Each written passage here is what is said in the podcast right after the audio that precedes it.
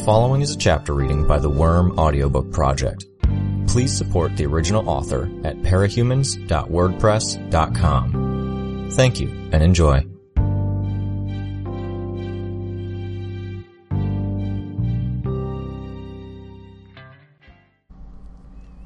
Arc 8, Chapter 5 Lady Photon and the 18 year old Laser Dream landed beside Armsmaster, making a small splash as they touched down.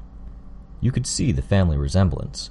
They weren't supermodel good looking, but they were attractive people, each with their hair wet and plastered to their heads and shoulders by the rain.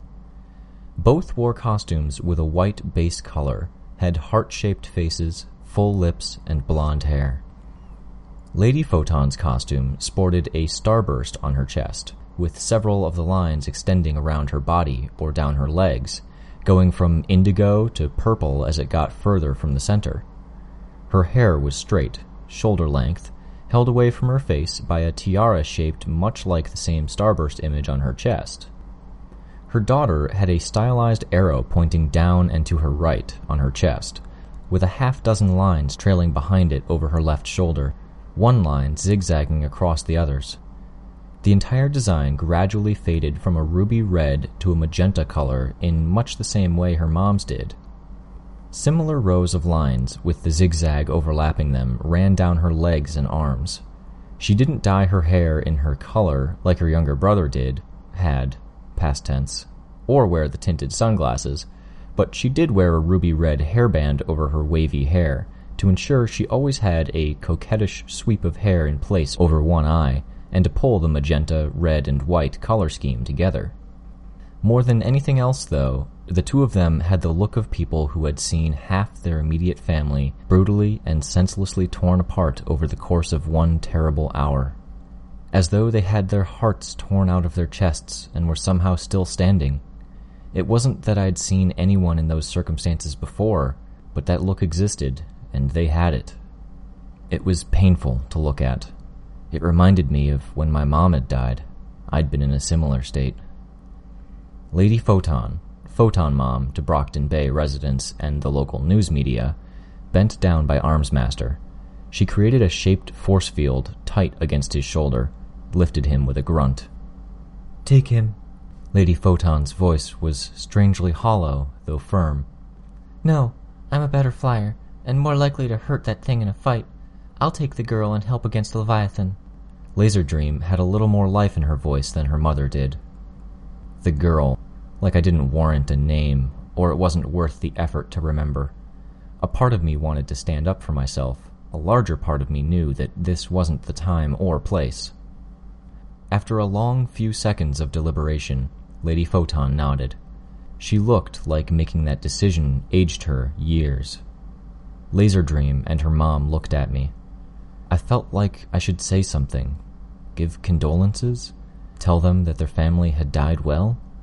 I couldn't think of a way to put it that didn't tell them something they already knew, or anything that wouldn't sound horribly offensive or insincere coming from a villain. Let's go get that. I stopped, both because I suddenly felt that something like motherfucker was too crass, and because I wanted to bend down to pick up Armsmaster's halberd the one with the disintegration blade, grabbing the pole of it with my good hand. Let's go get him, I stated lamely. It took some doing for Laserdream to lift me without pressing against my broken arm or touching the blade.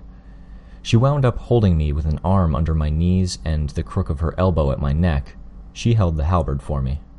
I resigned myself to being cradled. There was no dignified way to be carried. She had morning breath, a strangely mundane thing, She'd likely been woken up at half past six in the morning by the sirens, hadn't had time to brush her teeth or eat before coming here. She took off, smooth. It felt like an elevator kicking into motion, except we kept going faster, had the wind in our faces. My first time flying, if you discounted the experience of riding a mutant dog as it leapt from a building, which was sort of half flying.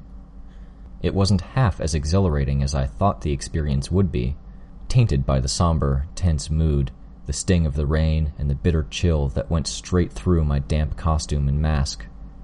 Each time she adjusted her hold on me, I had to fight that deep primal instinct that told me I was going to fall to my death. She was adjusting her grip a lot, too. She didn't have super strength, and I couldn't have been easy to carry, especially soaking wet. My power's range was almost double the usual, and I had zero clue as to why. I wasn't about to complain. Using Laser Dream's armband and my right hand, I passed on details. He's at CA4, heading northwest. The roads beneath us were damaged, shattered. When Leviathan had shifted the position of the storm sewers, he'd gone all out, and he'd gone a step further than just the storm sewer. He'd also torn up the water supply network for the city. The occasional pipe speared up between the slats in the sidewalk. Fire hydrants were dislodged, and the water that poured from these was barely a trickle now. That might have meant too much was leaked from the damaged pipes to give the water any pressure. As he'd beaten a path deeper into the city, he had found opportunities to do damage on the way. A police car had been thrown through the second story of a building. A half block later, as he'd rounded a corner, he had elected to go through the corner of a building, tearing out the supporting architecture. The structure had partially collapsed into the street. We passed over a gas station he'd stampeded through, and Laserdream erected a crimson force field bubble around us to protect us from the smoke and heat of the ongoing blaze. BZ4, I reported. Then I saw movement from the coast, called out through the armband's channels. Wave! I was glad to be in the air as the tidal wave struck. The barrier of ice and the wreckage at the beaches did a lot to dampen the wave's effect, but I watched as the water streamed a good half mile into the city. Buildings collapsed, cars were pushed, and even trees came free of the earth. No Cape casualties announced from Laserdream's armband, at least. We passed over the Weymouth Shopping Center. It had been devastated by Leviathan's passage, then had largely folded in on itself in the wake of the most recent wave. From the way the debris seemed to have exploded out the far wall, it didn't look like the Leviathan had even slowed down as he tore through the building. That wasn't what spooked me. What spooked me was that I'd been through the Weymouth shopping center more than a hundred times. It was the closest mall to my house. When I sensed Leviathan turning south, towards downtown, I didn't feel particularly relieved. There were enough shelters and enough space in the shelters to handle virtually every Brockton Bay resident in the city proper. From what I remembered, not everyone had participated in the drills that happened every five years or so, choosing to stay home. It was very possible that some shelters near the residential areas might prove to be over capacity, that my dad, if he arrived late, might have gotten redirected to another shelter, one closer to downtown where Leviathan was going. I couldn't trust that he was out of harm's way. He's at or near BZ6, heading south. The area we were entering had been further from the heroes with the force fields, where waves hadn't had their impact softened or diverted by the PHQ's force field or the larger, heavier, blockier structures of the docks. Entire neighborhoods had been flattened, reduced to detritus that floated in muddy, murky waters. Larger buildings, what I suspected might have been part of the local college, were standing but badly damaged. Countless cars sat in the roads and parking lots with water pouring in through shattered windows. Laserdream changed course to follow Lord Street, the main road that ran through the city and downtown, tracing the line of the bay. What are you doing? I asked her. The wreckage goes this way, she responded. I looked down. It was hard to tell with the damage already done the water flooding the streets, but I suspected she was right. One building that looked like it should have stood against the waves thus far was wrecked, and mangled bodies floated around it. It could have been the tidal wave, but it was just as likely that Leviathan had seen a target and torn through it. Maybe, but he might have been faking us out, or he detoured further ahead, I said. I pointed southwest. That way. She gave me a look. I turned my attention to her armband, tried to discern where Leviathan fell on the grid. Around the same moment I figured it out, I felt him halt. BX8, we're very close to it. He's downtown, and he just stopped moving. You sure? came Chevalier's voice from the armband. 99%. Noted. We're teleporting forces in. Laserdream didn't argue with me. We arrived at the scene of the battle a matter of seconds later. familiar territory. I had been near here a little less than two hours ago. The skeleton of a building in construction was in view, a matter of few blocks away, an unlit black against a dark gray sky. Beneath that, I knew, was Coil's subterranean base of operations. Parian had given life to three stuffed animals that lumbered around Leviathan. A stuffed goat stepped forward and sidewalked cracked under the hoof of patchwork leather and corduroy. A bipedal tiger grabbed at an unlit streetlight, unrooted it, and charged Leviathan like a knight with a lance couched in one armpit. The third, an octopus, ran interference, disrupting Leviathan's afterimages before they could strike capes and wrapping tentacles around Leviathan's limbs if he tried to break away. Parian was gathering more cloth from the other side of a smashed display window, drawing it together into a crude quadruped shape, moving a series of needles and threads through the air in an uncanny unison that reminded me of my control over my spiders. Leviathan caught the streetlight lance and clawed through the tiger's chest, doing surprisingly little damage considering that it was just fabric. After three good hits, the tiger deflated explosively. The octopus and goat grappled Leviathan while Purity blasted him with a crushing beam of light. By the time he recovered, Parian was inflating the half created shape in front of her so it could stumble into the fray. She turned her attention to repairing the tiger. I was curious about her power. Some sort of telekinesis with a gimmick? She had a crap ton of fine manipulation with the needles and threads, that much was obvious. But the larger creations she was putting together, whatever she was doing to animate them with telekinesis or whatever, it left them fairly clumsy. Did her control get worse as she turned her attention to larger things? Why manipulate cloth and not something stronger, sturdier? I wondered if she was one of those capes that thought of what she did as being magic. Her power was esoteric enough, a slash of Leviathan's tail brought down two of the stuffed entities, and Hookwolf tackled him to ensure the Endbringer didn't get a moment's respite. Leviathan caught Hookwolf around the middle with his tail, flecks of blood and flesh spraying from the tail as it circled Hookwolf's body of scurrying, whisking blades. Leviathan hurled Hookwolf away. Browbeat saw an opening, stepped in to pound Leviathan in the stomach, strike him in the knee Armsmaster had injured, Leviathan, arms caught by Parian's octopus and goat, raised one foot, caught Browbeat around the throat with his clawed toes, and then stomped down sharply. Browbeat down. BW8. Leviathan leaned back hard, making Parian's creations stumble as they maintained their grip, then heaved them forward. The octopus remained latched on, but the goat was sent through the air, a projectile that flew straight for Parian. Her creation deflated in midair, but the piles of cloth that it were made of were heavy, and she was swamped by the mass of fabric. Leviathan darted forward, held only by her octopus, and the afterimage rushed forward to slam into that pile of cloth. Parian down. BW8. All of the stuffed animals deflated. The girl with the crossbow and Shadowstalker opened fire, joined by Purity from above. Laserdream dropped me at the fringe of the battlefield with the halberd before joining them, flying above at an angle opposite to Purity's, firing crimson laser blasts at Leviathan's head and face. Leviathan readied to lunge, stopped as a curtain of darkness swept over him, the majority dissipating a second later, leaving only what was necessary to obscure his head. It took Leviathan a second to realize he could move out of that spot to see again, a delay that earned him another on target series of shots from our ranged combatants. Grue was here, somewhere. It wasn't much. I didn't have many bugs gathered here yet, but I was able to pull some together into humanoid forms. I sent them moving across the battlefield towards Leviathan. If one of them delayed him for a second, drew an attack that would otherwise be meant for someone else, it would be worth the trouble. I looked around, trying to find Brandish, Chevalier, Assault, or Battery, or even someone tough. Someone that could take the halberd and make optimal use of it.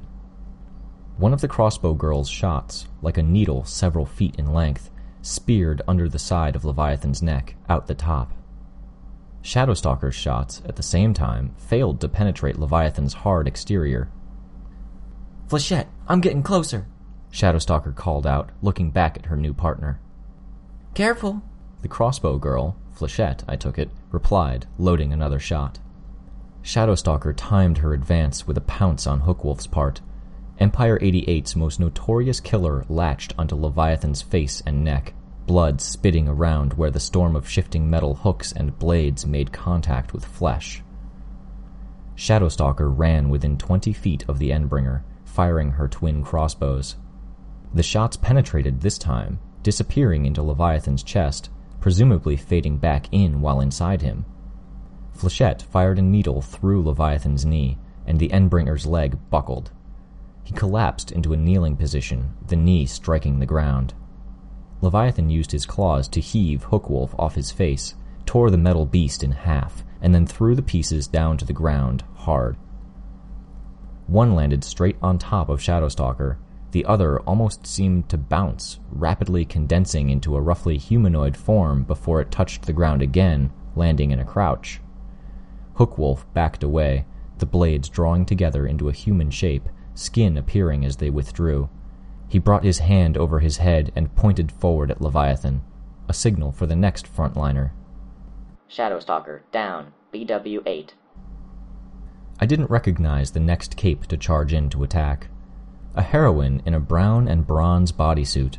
She flew in low to the ground, gathered fragments of rock and debris around her body like it was metal and she was the magnet, then went in, pummeling with fists gloved in pavement and concrete. You could tell, almost right away, the woman didn't have much training or experience. She was used to enemies that were too slow to move out of her way, who focused their attention wholly on her. Leviathan ducked low to the ground, letting the heroine pass over him, then leapt for Flechette. In the very last fraction of a second, the girl flickered and was replaced by the brown suited cape, who took the hit and stumbled back, fragments of rock breaking away. Flechette dropped out of the sky where the cape had been, landed hard. It took her a few seconds to recover enough to fire another bolt at Leviathan, strike him in the shoulder. Trickster had just spared Brownsuit from making a fuck up that got someone killed. The boy with the metal skin formed one hand into an oversized blade, as long as he was tall, managed a solid hit at Leviathan's injured knee as the Endbringer whirled around to face Flechette. Leviathan slapped the teenage hero down, swiped at one of my swarm people, then was forced down onto all fours as Purity struck him square between the shoulder blades with a column of light. A metal shelving unit shot from the interior of a store. Ballistic's power, I was almost positive, and made Leviathan stumble back. We had the upper hand, but that wasn't necessarily a good thing. More than once, in the past hour alone, the Endbringer had demonstrated that any time the fight was going against him, he'd pull out all the stops and do something large scale. A tidal wave, or tearing up the streets. We did not have what it took to withstand another wave. No force fields, no barriers. I had one of my gathered swarms explode into a mass of flying insects as they got close enough to Leviathan, making their way against the drenching rain to rise up to Leviathan's face. Many clustered in the recessed eye sockets that looked like tears or cracks in his hard scaled exterior. Others crawled into the wounds other capes had made. Briefly blinded, he shook his head ponderously using his afterimage and one swipe of his claw to clear his vision. He scampered back as his sight was obscured yet again by one of Grue's blasts. He lunged forward, stumbling into and out the other side of the cloud of darkness. A swipe of his tail batted the metal skinned boy away. Another strike dispatched Brandish, who was moving into attack with a pair of axes that looked as though they were made from lightning. Brandish, down. BW8. Flechette fired one needle into the center of Leviathan's face, between each of his four eyes. It buried itself three quarters deep, speared out the back of his head. He reared back as if in slow motion, stumbled a little. His face pointed to the sky. He teetered. Yeah, no. Much as I'd like it to be, there was no fucking way it was going to be that easy. That top heavy body of his toppled forward, and it was only his right claw slamming down to the pavement that stopped his face from being driven into the ground. The impact of his claw striking the ground rumbled past us. The rumble didn't stop. Run!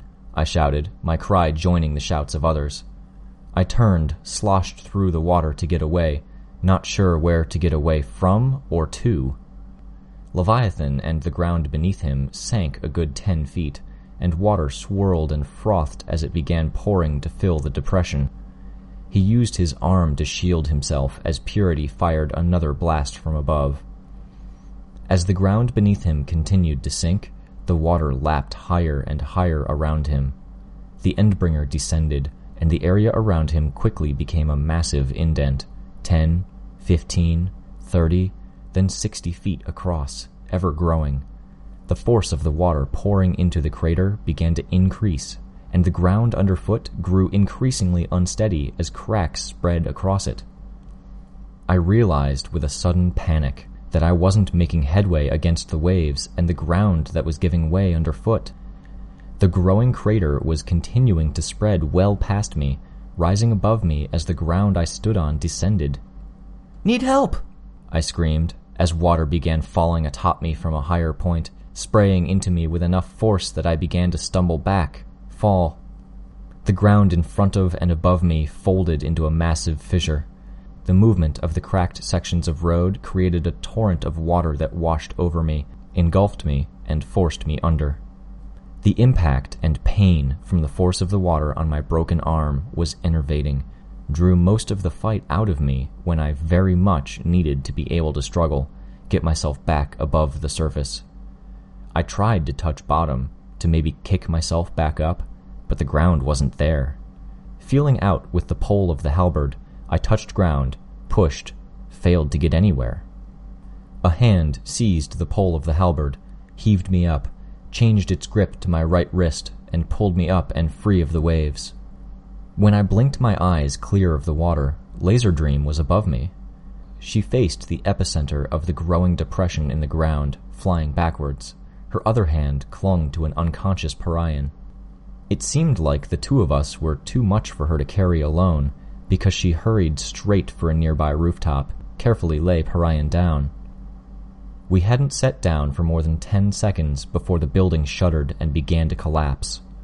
The ground beneath the building cracked and tilted, no doubt because the underlying soil and rock was being drawn away by the churning water.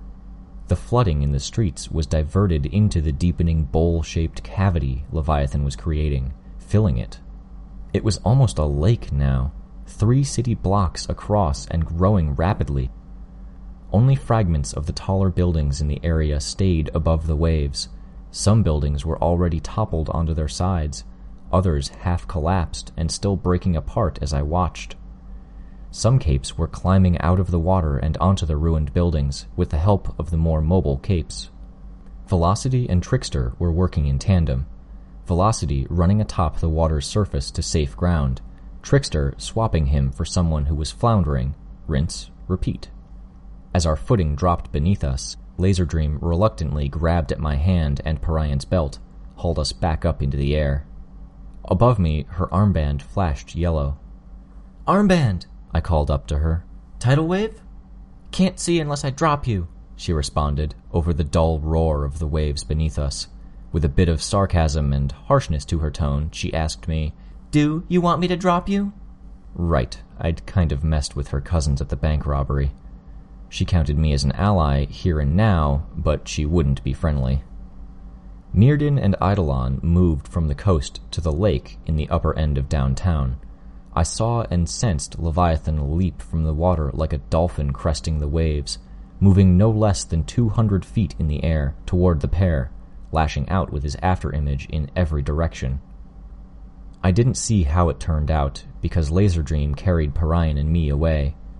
I could sense the Endbringer through the bugs that had made their way deepest into his wounds, the ones that had found spots where his afterimage couldn't flush them out each time it manifested. With my power, I could track him beneath the water. He was moving so fast that it was almost as though he were teleporting, finding the drowning and executing them. Scalder, deceased, BW8. Cloister, deceased, BW8. The Erudite, deceased, BW8. Frenetic, deceased, BW8. Penitent, deceased, BW9. Smackdown, deceased, BX8. Strider, deceased, BW8. Setting down again, Laser Dream said. But if there's a tidal wave, I don't see one. I joined her in looking toward the coast. The water was as stable as it had been since the fight started. If it's a trick, With a little anger in her voice, a hard tone, she spoke. either we set you down or I drop you. I can't hold on much longer. Right. She carried me two blocks away from the crater. The ground was wet, but no longer submerged. The road was torn up, shattered, covered with debris. Laser Dream checked her armband. It's one of the shelters. They sprung a leak. Need help evacuating. I'm going. Dad! It could be my dad. Bring me, I said. She frowned. I know your arms are tired, and I was just hanging there.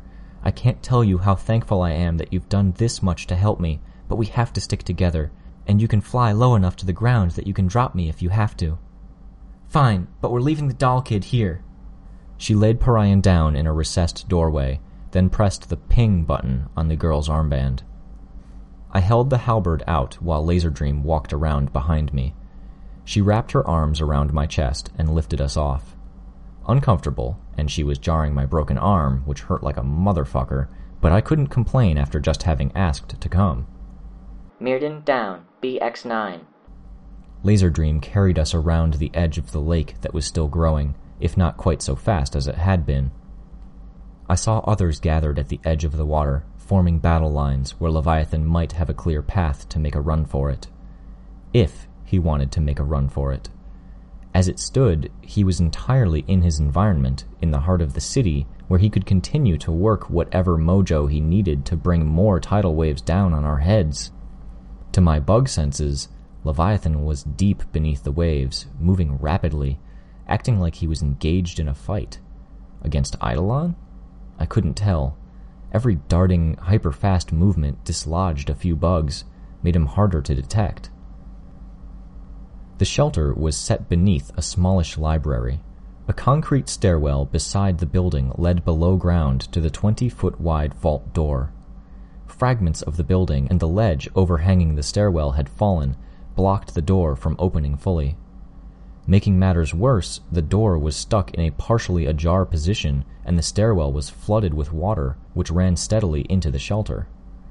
Two capes were already present, shoulder deep in the water, ducking below to grab stones and rising again to heave them out.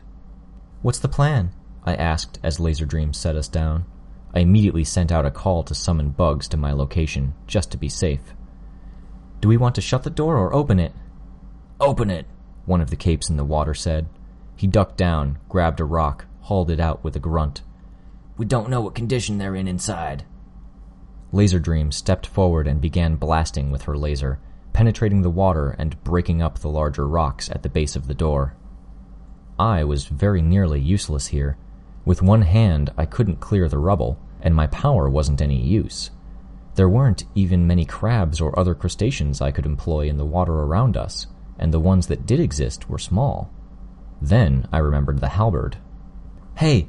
I stopped one of the capes that was heaving rocks out of the stairwell. Use this. As a shovel? He looked skeptical. Just try it, only don't touch the blade. He nodded, took the halberd, and ducked beneath the water. Ten seconds later, he raised his head. Holy shit, this works. Use it on the door? I suggested. He gave me a curt nod. Enemy location unknown. I could hear the cape's armband announce. Defensive perimeter, report. There was a pause. No reports. Location unknown. Exert caution. I'm going to try cutting the door off. The cape spoke.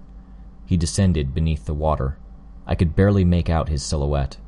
Laser Dream ceased firing as he made his way to where the heavy metal door was, stepped around, and set to burning long channels in the side of the stairwell. I realized it was intended to give the water in the stairwell somewhere to flow that wasn't towards the people inside. The door tipped into the stairwell and came to rest against the opposite wall, resting at a 45 degree angle, sloping up toward the railing. The water in the stairwell flowed inside, an unfortunate consequence. The cape with the halberd set to using the blur of the halberd to cut lines into the back of the door and to remove the railing, so there was sufficient traction for people walking up and out of the door. I stepped down to investigate, sent a few bugs in to get the lay of the land. The interior of the shelter was surprisingly like what Coil's headquarters had been like concrete walls with metal walkways and multiple levels. There were water coolers and a set of freezers, bathrooms, and a sectioned off first aid area. It was clear that one of the waves, or Leviathan's creation of that massive sinkhole in downtown, had done some damage to the shelter. Water was pouring in from a far wall and from the front door, and twenty or so people were in the first aid bay on cots, injured and bloody. A team of about 50 or 60 people were moving sandbags to reduce the flow of water into the chamber from the cracked back wall. A second, smaller team was blocking off the room with the cots, piling sandbags in the doorway. In the main area, people stood nearly waist deep in water. Everyone out! Laser Dream called out. Relief was clear on people's faces as they began wading en masse toward the front doors. My dad was taller than average, and I hoped to be able to make him out, see if he was in the crowd. As the group gravitated toward the doorway, however, I lost the ability to peer over the mass of people. I didn't see him. I hung back as people filed out in twos and threes, mothers and fathers holding their kids, who otherwise wouldn't be tall enough to stay above the water, people still in pajamas or bathrobes, people holding their dogs above water or with cats on their shoulders. They marched against the flow of water from the stairwell, up the back of the vault door, and onto the street. Mr. Gladly was near the back of the crowd, with a blonde woman that was taller than him holding his hand. It bugged me in a way I couldn't explain. It was like I felt he didn't deserve a girlfriend or wife, but that wasn't exactly it. It was like this woman was someone who maybe liked him, heard his side of things, validated his self perception of being this excellent, cool teacher. A part of me wanted to explain to that woman that he wasn't, that he was the worst sort of teacher, who helped the kids who already had it easy and dropped the fucking ball when it came to those of us who needed it. It was surprising how much that chance meeting bugged me. A shriek startled me out of my contemplations. It was quickly followed by a dozen other screams of mortal terror. Impel, deceased, CB10. Apotheosis, deceased, CB10. I felt him arrive, a small few bugs still inside him, though most of the rest had been washed away in his swim. There were so few I'd missed his approach. Leviathan. People ran back inside the shelter, screamed and pushed, trampled one another. I was forced into the corner by the door as they ran into the shelter, tried to make some distance between themselves and the Endbringer. Laser Dream, down, CB10. And he was there, climbing through the vault like door, so large he barely fit. One claw on either side, he pushed his way through, stood as tall as he could inside the front door, looking over the crowd. Hundreds of people were within, captive, helpless. A lash of his tail struck down a dozen people in front of him. The after image struck down a dozen more. No death notice from the armband for civilians. Leviathan took a step forward, putting me behind him and just to his right. He lashed his tail again, another dozen or two dozen civilians slain. Mr. Gladly's girlfriend was screaming, burying her face in his shoulder. Mr. Gladly stared up at Leviathan, wide eyed, his lips pressed together in a line, oddly red faced. I didn't care. I should feel bad my teacher was about to die, but all I could think about was how he'd ignored me when Emma and the others had had me cornered.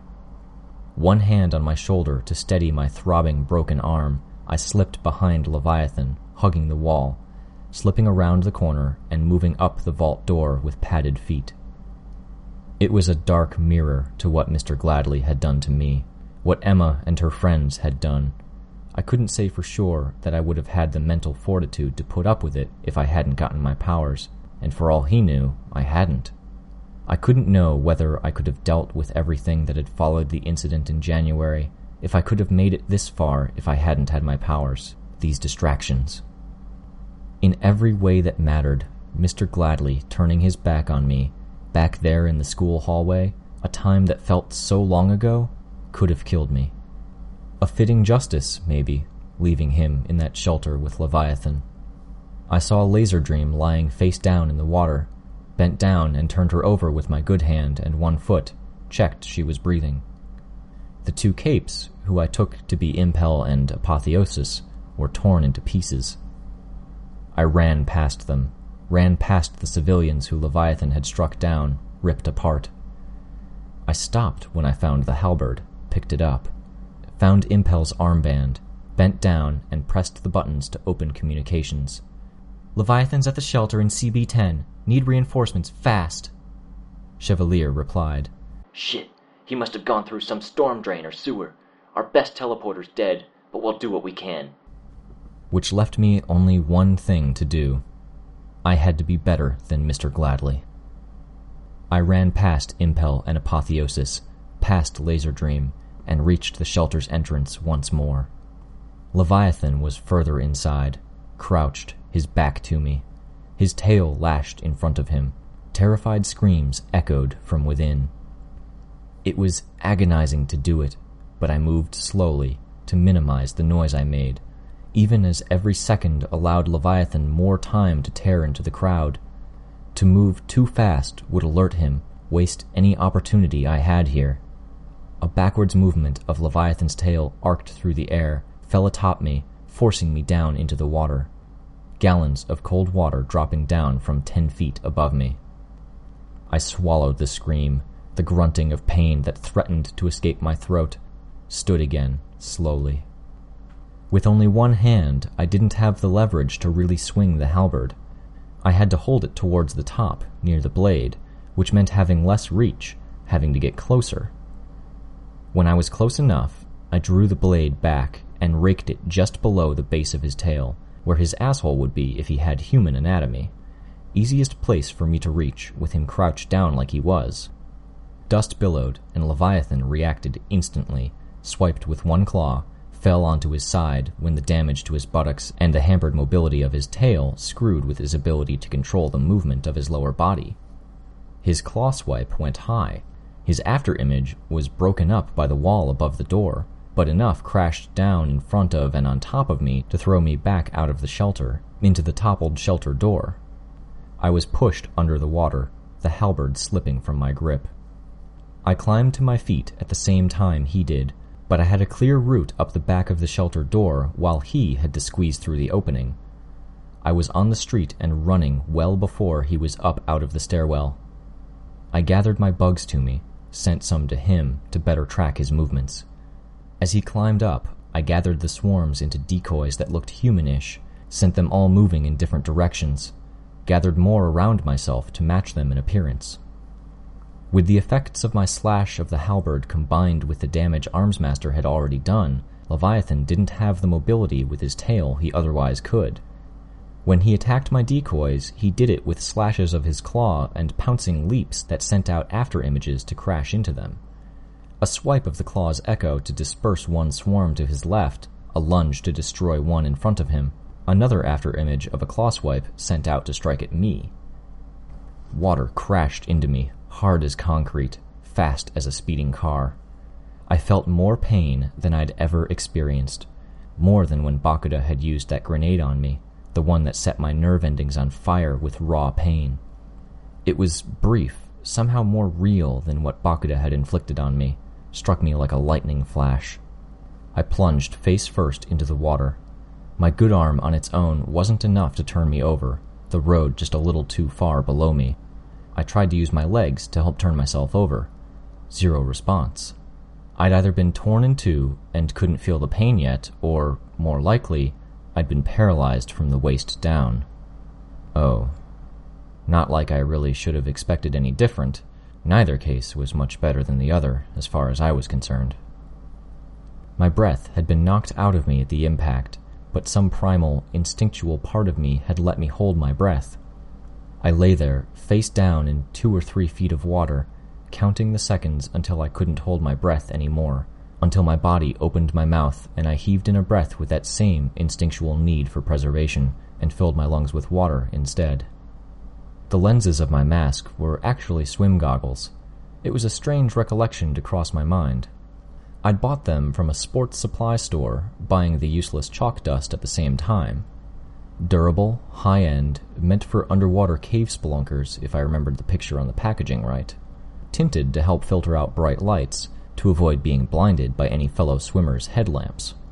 I'd fitted the lenses from an old pair of glasses inside, sealed them in place with silicone at the edges, so I had 20/20 vision while I had my mask on without having to wear glasses beneath or over it, or contact lenses, which irritated my eyes. I'd built the armor of my mask around the edges of the goggles so the actual nature of the lenses wasn't immediately apparent, and to hold them firmly in place. Even so, when I opened my eyes, looked through those lenses for their original purpose, all I could see was mud, grit, silt. Black and dark brown, with only the faintest traces of light. It disappointed me on a profound level, knowing that this might be the last thing I ever saw. Disappointed me more than the idea of dying here, odd as that was. Through my power, I sensed Leviathan turn, take a step back toward the shelter, stop. His entire upper body turned so he could peer to his left with his head, turned the opposite way to peer right, like a dog sniffing. He dropped to all fours, ran away, a loping gait, not the lightning fast movement he'd sported when he first attacked, still fast enough. My chest lurched in a sob for air, like a dry heave. I managed to keep from opening my mouth, but the action, the clenching of every muscle above my shoulders, left my throat aching. Two seconds later, it hit me again, harder. Two blocks away, Leviathan crashed down into the water. Another lurch of my throat and chest, painful. My mouth opened, water filled my mouth, and my throat locked up to prevent the inhalation of water. I spat the water out, forced it out of my mouth for all the good it would do. I'd left the fat cape to die like this when the wave was coming. Was this karma? Something splashed near me. A footstep. I was hauled out of the water. I felt a lancing pain through my midsection, like a hot iron, gasped, sputtered. Through the beads of water on my lenses, I couldn't make out much. Bitch, I realized. She wasn't looking at me. Her face was etched deep with pain, fury, fear, sheer viciousness, or some combination of the four. I followed her gaze, blinked twice. Her dogs were attacking Leviathan, and Leviathan was attacking back. He hurled two away, three more leapt in. How many dogs? Leviathan pulled away, only for a dog to snag his arm, drag him off balance. Another latched onto his elbow, while a third and fourth pounced onto his back, tearing into his spine. More crouched and circled around him, looking for opportunities and places to bite. He clubbed one away with a crude movement of his tail, used his free claw to grab it by the throat, tear a chunk of flesh away. The dog perished in a matter of seconds. Bitch howled, a primal, raw sound that must have hurt her throat as much as it hurt to listen to. She moved forward, pulling me with her, lifting me up. When I sagged, she gave me a startled look. I looked down. My legs were there, but there was no sensation. Numb wasn't a complete enough term to explain it. Back's broken, I think. The words were weak. The calm tone of the words was eerie, even coming from my own mouth to my ears, disconcertingly out of place with the frenzied, savage tableau. Leviathan wheeled around, grabbed another dog by one shoulder, dug a claw into the dog's rib cage, and cracked it open, the ribs splaying apart like the wings of some macabre bird heart and lungs exposed. The animal dropped dead to the water's surface at Leviathan's feet. Bitch looked from me to the dog as if momentarily lost. In an instant, that look disappeared, replaced by that etching of rage and fury. She screeched the words, Kill him! Kill! It wasn't enough. The dogs were strong. There were six of them left, even, but Leviathan was more of a monster than all of them put together. He heaved one dog off the ground, slammed it into another like a club, then hurled it against a wall where it dropped, limp and broken. With that same claw, he slashed, tore the upper half of a dog's head off. Kill! Bitch shrieked. No use. One by one, the dogs fell. Four left, then three. Two dogs left. They backed away, wary, each in a different direction. Bitch clutched me, her arms so tight around my shoulders it hurt. When I looked up at her, I saw tears in the corners of her eyes as she stared unblinking at the scene. Scion dropped from the sky, golden skinned, golden beard trimmed close, or perhaps it never grew beyond that length. His hair was longer than mine. His bodysuit and cape were a plain white, stained with faded marks of old dirt and blood, a strange juxtaposition to how perfect and unblemished he looked otherwise. There was no impact as he landed, no great splash or rumble of the earth. Leviathan didn't even seem to notice the hero's arrival. Leviathan struck at one of the remaining dogs with a broad swing of his tail, caught it across the snout. It dropped, neck snapped. A short leap and a slash of the claw dispatched the last. Scion raised one hand, and a ball of yellow gold light slammed into Leviathan from behind, sent the Endbringer skidding across the length of the street, past Bitch and I. Leviathan leaped to his feet, reared around, swung his claws at the air ferociously. Water around him rose, rushed toward Scion, a wave three times as high as Bitch was tall. Three times as tall as I might be if I could stand. Scion didn't move or speak. He walked forward, and ripples extended from his footsteps, soared past us with some strange motive force. The ripple touched the wave, and the tower of water collapsed before it got halfway to us, dropping straight down. Liquid, as far as the eye could see, was being flattened out into a disquieting stillness by the ripples of Scion's footsteps, like a great pane of glass. Leviathan lunged up to the side of a half ruined building, leaped down to a point three quarters of the way between himself and Scion. His afterimage slammed into the hero. Scion turned his head, shut his eyes, let the water wash over and past him. When the attack was over, he squared his head and shoulders, facing Leviathan head on, raised a hand. Another blast of yellow gold light, and Leviathan was sent sprawling. I saw the ripples and waves of Leviathan striking the ground wash past us. Saw, again, how the ripple of Scion's footstep seemed to wipe out and override that disturbance, returning the water to a perfect flatness. Leviathan grabbed a car, twisted his entire upper body to toss it in the same style of an Olympic hammer throw. The car hurtled through the air, and Scion batted it aside with the back of one hand. The vehicle virtually detonated with the impact, falling into a thousand pieces, each piece glowing with a golden yellow light, disintegrating as they splashed into the water. Scion raised one hand, and there was a brilliant flash, too bright to look through. When the spots faded from my vision, I saw that one of the damaged buildings was emanating that same light the pieces of the car had, was toppling, tipping towards Leviathan. Scion, fingertips glowing, started his slow advance as the structure was pulled atop the Endbringer. The ripples of his footsteps erased any disturbance in the water from the building's collapse. Leviathan heaved himself out of the rubble, turned to run, only for the water to rise and freeze solid in one smooth movement, forming a wall as tall as Leviathan was, a hundred feet long. He paused for a fraction of a second to gauge which way he might go, poise himself to leap over. Scion caught him with another golden yellow blast before he could follow through. The movement of the water and the creation of the ice hadn't been Scion. Eidolon approached, flying close, raising one hand to create a ragged mess of icicles where Leviathan was to land.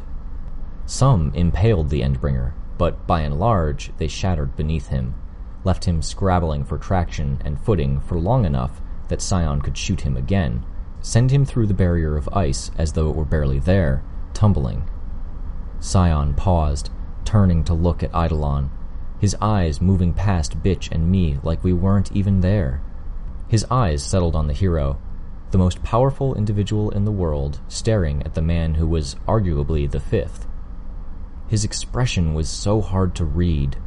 I knew now what people had meant when they said they thought his face was a mask, a facade. Though it was expressionless, though there was nothing I could point to to explain why I felt the way I did, somehow I sensed disgust from him, like nobility looking at dog shit. Scion turned away from Eidolon to focus on the enemy once more. He blasted the Endbringer again, floated up, and moved past Bitch and me faster than I could see, to strike the Endbringer a fraction of a second after the blast of light struck stopping there in midair to blast Leviathan a second time as the Endbringer was still flying through the air at the punch's impact. Everything about Scion and his actions was utterly silent. His movements or attacks didn't even stir the air. Only the effects, Leviathan striking the water, the breaking of ice, generated any movement, shudders, or sounds. Eidolon froze the water around Leviathan's four claws, giving Scion the opportunity to land another blast. Leviathan turned, raised a spraying wall of water to cover his retreat. Scion sent out one blast of his golden light to strike the wave, following up with a second blast before the first even made contact with the water. Seeing the second blast coming, Leviathan leaped to one side. No use. The blast of light curved in the air to head unerringly for him, struck him down. Edges of the Endbringer's wounds glowed golden yellow, drifted away into the air like flecks of burning paper caught in the upward draft of hot air. A fist imprint near the base of Leviathan's throat glowed with edges of the same light, the wound continuing to spread and burn as I watched. A tidal wave appeared in the distance, at the furthest end of the street, near the horizon. Scion sent out a blast of golden light the size of a small van, darting to the center of the wave, disappearing into a speck of light before it made contact with the distant target. The middle third of the wave buckled, fell harmlessly into a splash of water, all momentum ceased. The other two sides of the wave curved inward, bent to bear unerringly towards us. Another blast of golden light, and one side was stopped, stalled.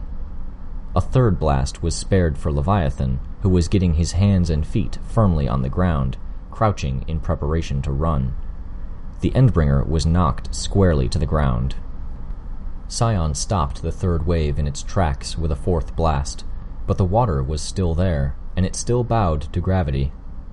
The water level around us rose by a dozen feet momentarily, slopping as gently over us as physically possible, like a lap of water on the beach. When the flow of water was past us, I could see a fifth blast of light following Leviathan, who had used the cresting water to swim away. He was making his way to the coast. Scion rose, flew after his target with a streak of golden light tracing his movement. Eidolon followed soon after. Ten, fifteen seconds passed, Bitch holding me, averting her eyes from the corpses of her dogs, jaw set, not speaking or moving. A teleporter appeared beside Laserdream, a distance away. He looked at us, startled, glanced at his armband. You okay? he called out. No, I tried to shout back, but my voice was weak. Bitch spoke for me. She needs help. Bring her here, I'll take her back. Bitch carried me, dragging me by my collar to where Laserdream lay. I grunted and groaned in pain, felt those hot pokers through my upper back and middle, but she wasn't the type for sympathy or gentleness. The teleporter touched one hand to my chest, another to Laserdream, who turned her head to look at me. There was a rush of cool air, and we were in the midst of chaos. Nurses, doctors, moving all around us. I was lifted and placed on a stretcher, hauled up by four people in white. There were shouts, countless electronic beeps, screams of pain. I was placed on a bed. I would have writhed with the pain of being shifted if it weren't for my general inability to move. There was a heart monitor on one side, a metal rack with an IV bag of clear fluid on the other, thick metal poles beside each, stretching from floor to ceiling. Curtains loomed on either side of me, making for a small room, 10 feet by 10 feet across. The emergency room, triage or whatever, was in front of me, past the foot of the bed. A dozen more cots, doctors doing what they could for the massed injured, civilian and cape alike. All around me, nurses moved with a rote efficiency. To put a clip on my finger, and the heart monitor started beeping in time with my own heartbeat. One put some sticky glue on my collarbone, pressed an electrode down there. My back, I think it's broken, I said to no one in particular. Nobody in particular replied. All of them too busy with set tasks. People seemed to approach my bedside and leave to go attend to another patient elsewhere. Your name? Someone asked. I looked to the other side of me. It was an older woman in a nurse's uniform, pear shaped, gray haired. A man in a PRT uniform stood behind her, holding a gun on me. Skitter, I replied, confused, feeling more scared by the second. Please, I think my back's broken. Villain? I shook my head. What? Are you a villain? It's complicated. My back. Yes or no? The nurse asked me, stern. Listen, my friend Tattletale, do you know. She's a villain. The PRT uniform cut me off, touching his way through some Blackberry device with his free hand. Designation Master 5, specifically arthropodovoyance, arthropodokinesis, no super strength. The nurse nodded. Thank you. Handle it? The man in a PRT uniform holstered his gun and stepped up to the bed. He grabbed my right wrist, clasped a heavy manacle around it, fixed to a vertical metal pole by the head of the bed. My other arm's broken. Please don't move it, I pleaded. He gripped it anyways, and I couldn't help but scream, strangled, as he pulled it to one side, clasped a manacle down on my wrist, hooked the other side of the manacle to the second pole. What? I started to ask a nurse as I forced myself to catch my breath, stopped as she turned her back to me and pulled the curtain closed at the foot of the bed, walked past it. Please, I tried again, looking to the PRT uniform, but he was pushing his way past the curtain, leaving my company, leaving me chained up, alone.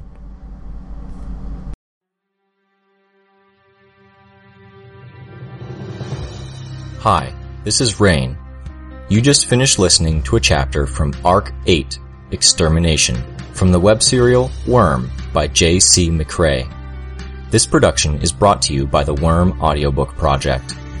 If you would like to know more about us or to volunteer your own services, please check us out at audioworm.rein-online.org. You can download or listen to every chapter directly from our site, or you can find us on iTunes or any podcast app under Worm Audiobook. Thank you for listening.